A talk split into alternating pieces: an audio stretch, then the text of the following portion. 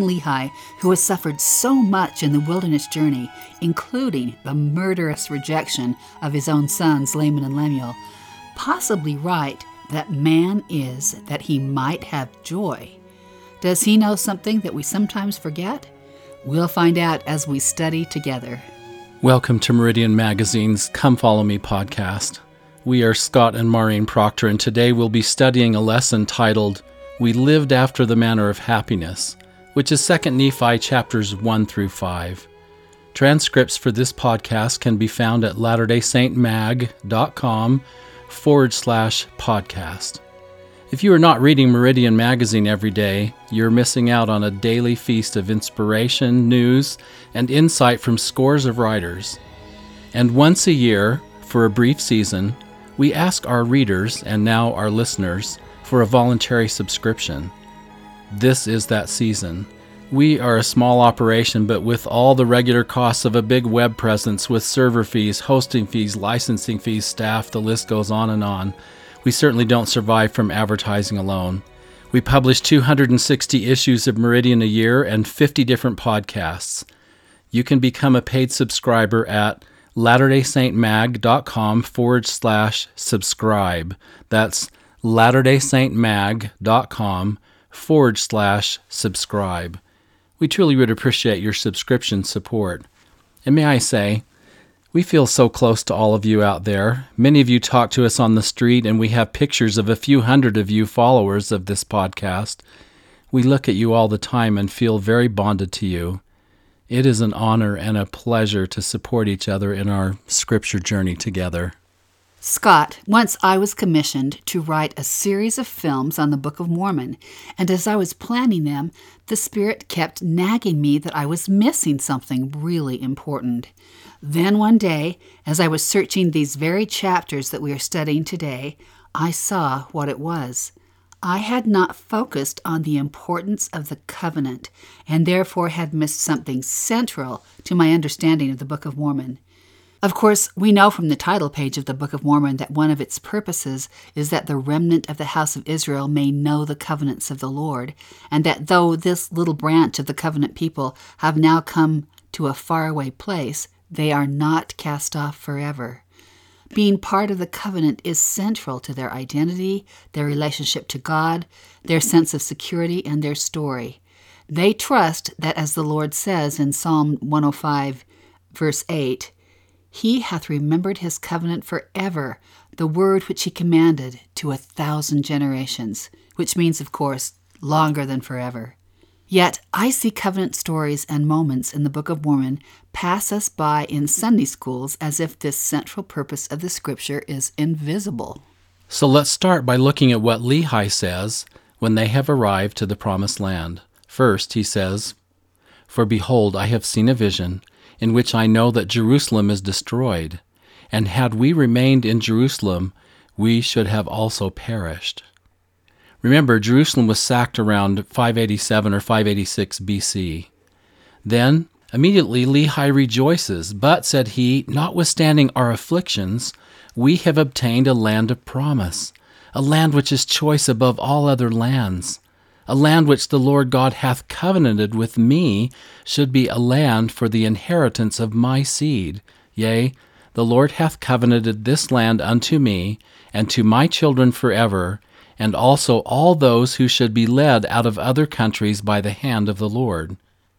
This is an interesting phrase, a land which the Lord God hath covenanted with me. Let's back up a bit and talk more about the nature of the covenant. We talk about the Old Testament and the New Testament, but in reality, the word testamentum in Latin means covenant. It has the meaning of an inheritance and a witness. So the Old Testament is actually the Old Covenant, and the New Testament is the New Covenant. The purpose of the Book of Mormon from the title page is to show unto the remnant of the house of Israel what great things the Lord hath done for their fathers, and that they may know the covenants of the Lord. Of course, the word covenant is in the very title of the Doctrine and Covenants so we understand what this very central theme of the Scriptures is. It is teaching about the covenant, its nature, its promises, what happens when it is kept, what happens when it is broken. Sacred history is about the covenant. It is the very tool for opening and understanding the Scriptures more deeply, and the covenant can only be made because of the atonement of Jesus Christ. People ask us all the time how they can understand Scripture better. See it through the lens of the covenant. Who is God? He has many attributes, but foremost, he is a covenant maker, because that is the means, powered by the atonement, of saving his children from a fallen world and from their own fallen natures, which, when you get down to it, is what hurts us the most. A covenant is a legal agreement, it is a contract, it is a will that says, You will be joint heirs with Christ, which means ultimately you inherit his nature. It is security for us on earth. God sets the terms, but most of the performance is on his part. The atonement, the gift of the Holy Ghost, the guidance, the support, the patience with us when we falter, the strength He lends us every day. He asks us to do very little for Him to do His work, but give a broken heart and a contrite spirit. Our place in keeping our covenant is a desire, a willingness, a seeking to obey. It is not that we can give perfection right now. The Lord understands the difficulty of our journey in mortality, and unless we wilfully rebel against our covenants, He works long and patiently with us. He tells us that His gifts and covenants are given for the benefit of those who love me and keep all my commandments, and him that seeketh so to do. Oh, I love that seeketh so to do phrase in that verse. That certainly gives me hope. So, what are the covenant blessings? We like to think of them as six P's so that it's easy to remember. You can particularly see these when God gives the covenant to Abraham. The first P is protection. His covenant people are protected as a nation if they will keep the commandments. You see so many stories illustrating this in the Old Testament. Syria is warring against Israel, the northern kingdom, and they far outnumber the Israelites. When the city was compassed all about by a great enemy host, the servant of the man of God was risen early, saw the terrifying sight, and said to the prophet Elisha, Alas, my master, how shall we do? And Elisha prayed and said, Lord, I pray thee, open his eyes that he may see. When his eyes were opened, he saw a mountain full of heavenly horses and chariots of fire round about Elisha. That's how the Lord protects his faithful covenant children. The next P of the covenant is posterity, whose importance is clear in Scripture. You see the great concern of the Book of Mormon prophets for what will happen to their posterity. And then the next P is priesthood. The covenant is administered and maintained by the priesthood power of God. Any other power will ultimately falter. The fourth P is prosperity. This does not necessarily mean material prosperity, but is instead the sense that the Lord will prosper your way with his presence. That is why Nephi could say with such confidence when asked to do hard things, I will go and do the things which the Lord hath commanded, for I know that the Lord giveth no commandment unto the children of men, save he shall prepare a way for them. That preparing a way through his Spirit is prospering. The fifth P is presence. The end of the covenant journey is to be brought into the Lord's presence. That means that He has schooled us and groomed us and pruned us to inherit eternal life. John Taylor said, Through the world's great architect, their Father, they discovered a plan fraught with intelligence and wisdom, reaching from eternity to eternity, pointing out a means whereby, through obedience to celestial laws, they might obtain the same power that he had, and if, in fallen humanity, they might have to suffer for a while, they saw a way back to God, to eternal exaltations, and to the multiplied and eternally increasing happiness of innumerable millions of beings.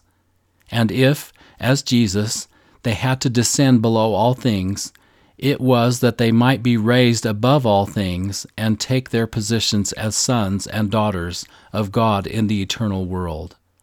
That's the P of presence, a joint heir of Christ because we have his nature. So the covenant includes protection, posterity, priesthood power, prosperity, and God's presence. The one we have left out, the sixth P, is promised land. Abraham was promised it, Moses was promised it, and we see in these first verses of 2nd Nephi that Lehi obtains a promised land. He understands this is a covenant blessing. It is this covenant awareness that ties the Book of Mormon to the Old Testament and the place from which Lehi and his family came. What is so important about this gift is it means to have a place. We find this idea when we say, Blessed are the meek, for they shall inherit the earth. Or when Christ says, I go to prepare a place for you. Is there a sadder word in the language than homeless? Or a sadder people than refugees who have no place? The sheik of the desert, which Lehi was, will say to those he takes into his tent, Ahlan wa sahlan wa marhaban, which means a family, a smooth place, a wide place. You have place with us. That's essentially what Lehi would have said to Zoram as they took him in. It is a covenant phrase. Lehi says, Wherefore this land is consecrated unto him whom he shall bring, and if it so be that they shall serve him according to the commandments which he hath given, it shall be a land of liberty unto them. Wherefore they shall never be brought down into captivity. Then he spells out what those blessings look like. Inasmuch as those whom the Lord God shall bring out of the land of Jerusalem shall keep his commandments, they shall prosper upon the face of this land, and they shall be kept from all other nations, that they may possess this land unto themselves. And if it so be that they shall keep his commandments, they shall be blessed upon the face of this land, and there shall be none to molest them, nor to take away the land of their inheritance, and they shall dwell safely forever. Because this is a land for a covenant people, as long as they keep the commandments, they shall prosper and be kept from harm by any who would molest them. It is clear there are covenant blessings, astounding blessings. We call them barakah. Barakah means covenant power, efficacy, and blessing. In Egypt, they have a brand of water called barakah, and what could be a greater relief in the desert than water? I love that barakah when we're in Egypt. Yet these covenant blessings are conditional on our keeping our part of the promise. We must obey the commandments. What happens when we don't? When we are willfully rebellious? It is called a covenant cursing, and the word for that is galala. You like to say that, don't you, Scott? There's a kind of ring to it. Yes, galala. Galala. it does sound like a cursing. So here is the covenant cursing, or we might call it the consequence for willfully breaking the covenant. It is a warning upon the promised land. And this is what Lehi says But behold, when the time cometh that they shall dwindle in unbelief, after they have received so great blessings from the hand of the Lord, having a knowledge of the creation of the earth and all men, knowing the great and marvelous works of the Lord from the creation of the world, having power given them to do all things by faith, having all the commandments from the beginning, and having been brought by his infinite goodness into this precious land of promise. Behold, I say, if the day shall come that they will reject the Holy One of Israel, the true Messiah, their Redeemer and their God, behold, the judgments of him that is just shall rest upon them. The covenant is conditional upon obedience. This doesn't mean that if we work with all our heart to keep our covenants, but are flawed human beings, repenting and trying again, that we are breaking our covenants. Breaking the covenant is about willful rebellion, and then consequences follow. It is because the Lord then withdraws his spirit, and people are left to the ravages and buffetings of Satan. To make this point clear, when the children of Israel that Moses led out of Egypt came into the promised land, six tribes stood on Mount Gerizim, and six on neighboring Mount Ebal. Those who stood on Mount Gerizim were to call out the covenant blessings, and those on Mount Ebal the series of curses that would follow disobedience. The blessings, as all covenant blessings are, were powerful. Blessed shalt thou be in the city, and blessed shalt thou be in the field.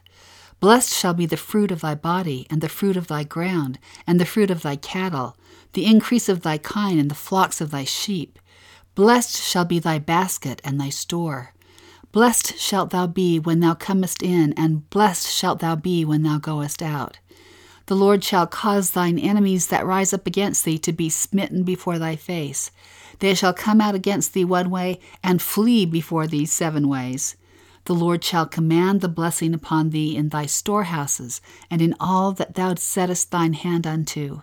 And he shall bless thee in the land which the Lord thy God giveth thee. It goes on and on the blessings that we are most in need of to have a secure and happy mortal experience. But these promises would slip away and be revoked if the people became rebellious and worshipped other gods. As we know, I, the Lord, am bound when ye do what I say, but when ye do not what I say, ye have no promise. This covenant on the promised land is mentioned constantly in the Book of Mormon. Someone has calculated 38 times. You can't miss this theme. More than that, it also lets us see the why of what happens in this book more clearly. The Nephite nation is decimated because they utterly turned from the covenant. But if that is not enough to demonstrate what happens when a people turn from the Lord, we get the story twice. We also learn of the Jaredites who turned from their covenants and were also destroyed. The Book of Mormon has been called a witness and a warning. The witness, of course, is the divinity and the atonement of Jesus Christ. The warning is of prophets who passionately plead with us not to turn our backs on God and His covenants. The Book of Mormon insists that the calamities and warnings it describes are for our day. Moroni is frank Jesus Christ hath shown you unto me, and I know your doing. It might be jarring to think that a prophet who has seen our day delivers a book to us that doesn't just give us sweet platitudes about the importance of being good, but also spells with such muscle the tactics and smooth talk of Satan as he woos a covenant people from their Lord. Knowing all this, Lehi pleads with Laman and Lemuel, Oh, that ye would awake, awake from a deep sleep, yea, even from the sleep of hell, and shake off the awful chains by which ye are bound, which are the chains which bind the children of men, that they are carried away captive down to the eternal gulf of misery and woe. Chains and deep sleep are very powerful images depicting what Satan does to those who had been promised so much. Now, Lehi, of course, is nearing the end of his life and will give blessings to his worthy sons. In his first words to Jacob, Lehi reveals another covenant promise, acknowledging that Jacob has had a rough time, especially because of the rudeness of his brothers. Lehi said, The Lord shall consecrate thine afflictions for thy gain. What a critical piece of knowledge this is. Sometimes it seems that our suffering is random on this earth, and many think that life itself is just suffering. This covenant assurance is that the suffering we face has a purpose. It is for our development and growth and goodness. Understanding the purpose for suffering and opposition and turning to the Lord for comfort can utterly transform our afflictions. President Dallin H. Oaks said, The Apostle Paul taught that the Lord's teachings and teachers were given that we may all attain the measure of the stature of the fullness of Christ.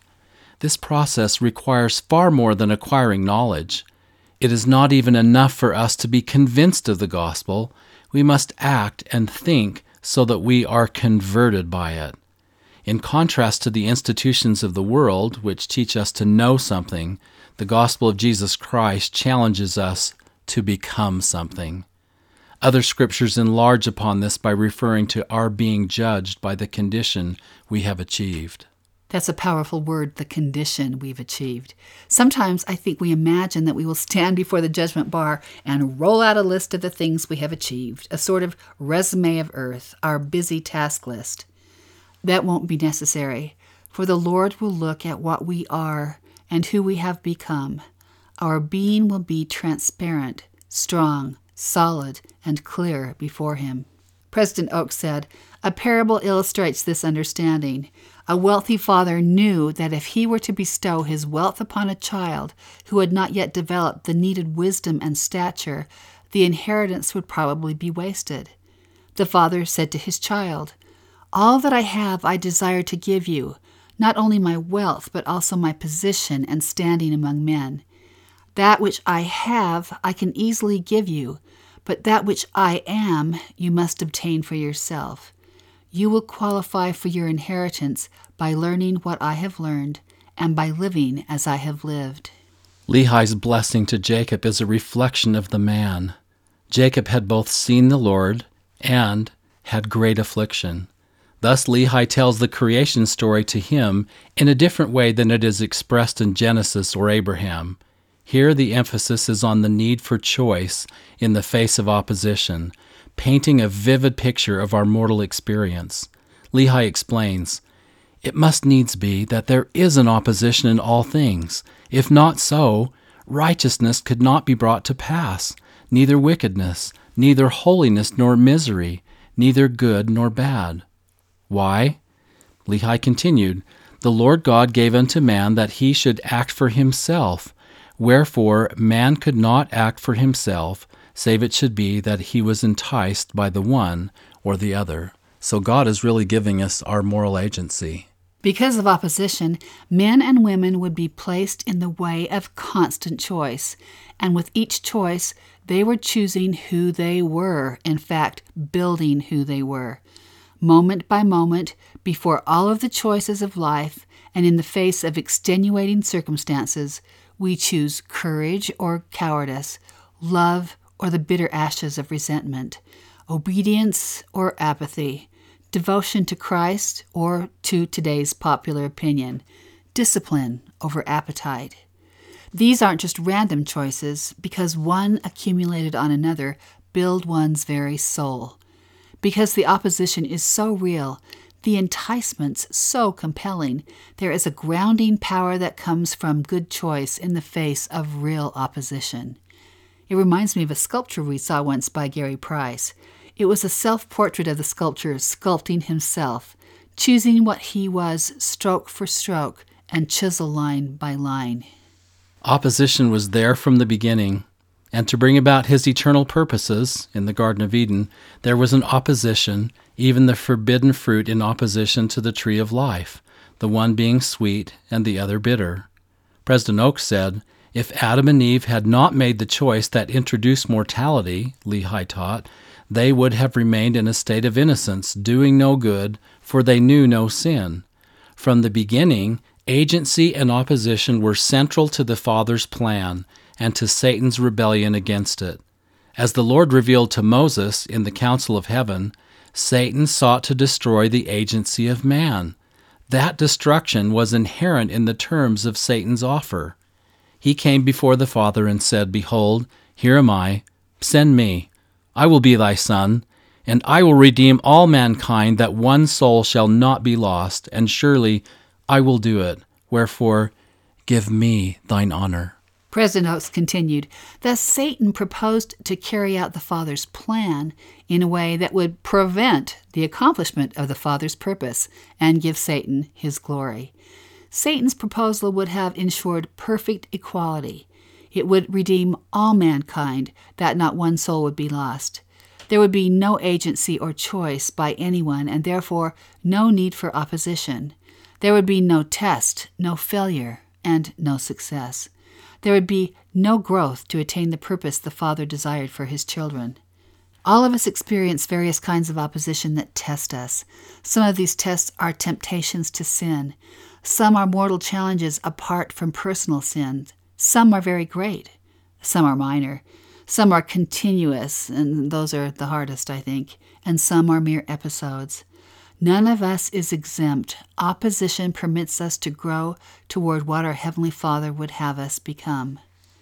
Our development demands a tough road, for the Lord isn't making party guests of us, but sons and daughters who have become like Him through a process He has designed. Think about a world without law.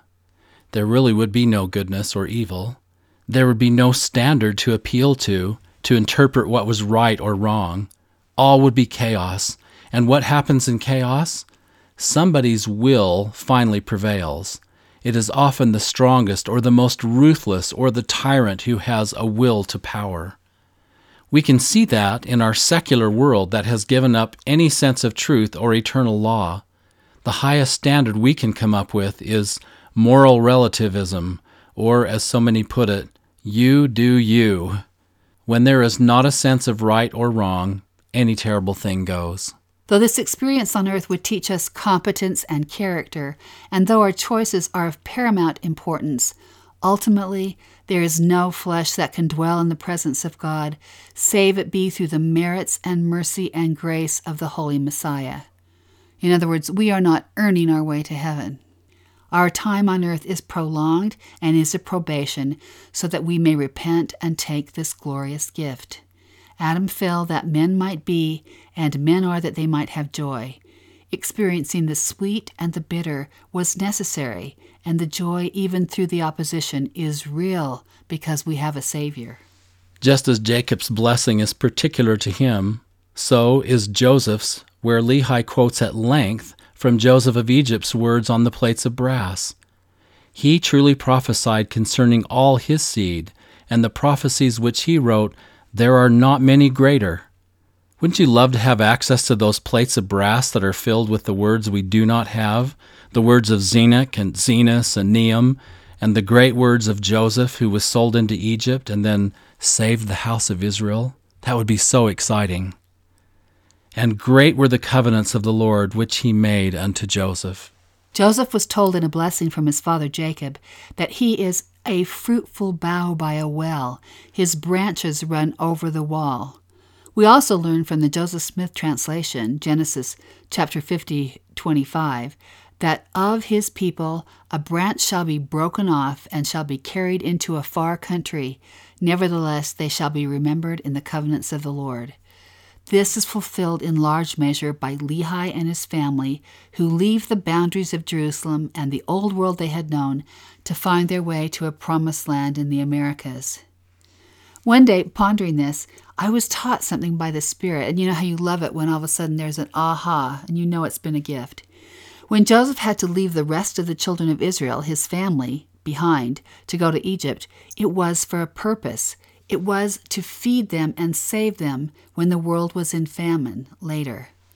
I realized that Lehi and his family had followed the same type. They too had been sent away from their people. They were the branches that run over the wall for the same purpose. What they would create, the Book of Mormon, was also to feed the world in a time of famine. It echoes what the Lord says in Amos chapter 8, verse 11 Behold, the days come, saith the Lord God, that I will send a famine in the land, not a famine of bread, nor a thirst for water, but of hearing the words of the Lord. We also learn in this blessing that Joseph of Egypt, more than 3,000 years before Joseph Smith's birth, spoke of him. For Joseph of Egypt truly saw our day and was told, a choice seer will I raise up out of the fruit of thy loins, and he shall be esteemed highly among the fruit of thy loins.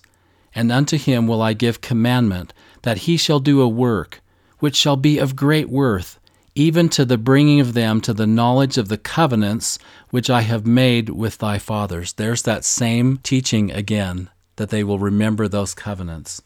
And his name shall be called after me, and it shall be after the name of his father and he shall be like unto me, for the thing which the Lord shall bring forth by his hand, by the power of the Lord, shall bring my people unto salvation. Consider this. Before Moses led the children of Israel out of Egypt, before the Red Sea was parted, before he received Ten Commandments on Mount Sinai, long before, when Joseph was serving in Pharaoh's court about 1500 BC, so far back in the mists of antiquity we cannot see much, Joseph of Egypt already knew of Joseph Smith, in fact, knew of him by name. This detail of God's orchestration expands our puny minds. I just love that. I do too.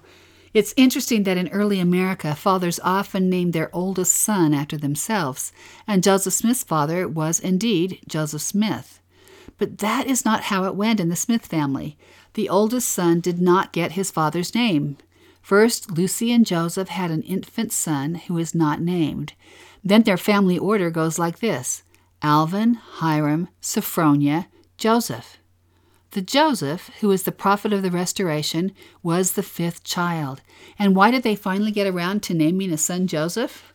They did not know they were fulfilling a prophecy that had been in place for at least 3,000 years. Joseph of Egypt also knew that his descendant named Joseph would bring forth the Lord's word, that would also convince the people of the word that had already gone forth among them. An important role of the Book of Mormon is to bear testimony of the truthfulness of the Bible. So, now we get to what I know is one of your favorite parts of the Book of Mormon, Maurine.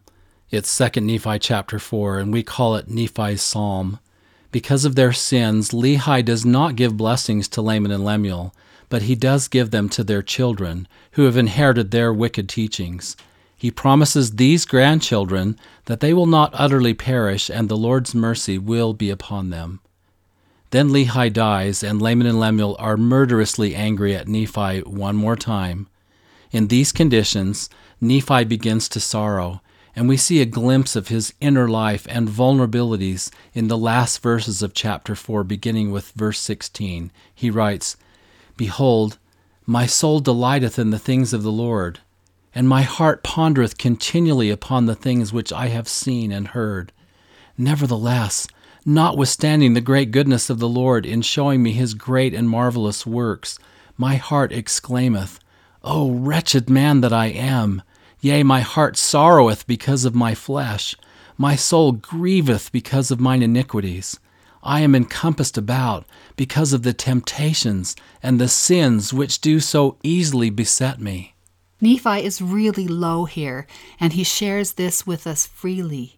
He has reason to struggle, but look what he does with it. He says, O wretched man that I am, and my heart sorroweth because of my flesh. Yet he has learned how to move out of this place of inner heaviness and darkness. It is a lesson we can all learn from him. He not only turns to the Lord, he moves into the light by embracing true ideas. Here is the turning point, these important words. Nephi says, I know in whom I have trusted.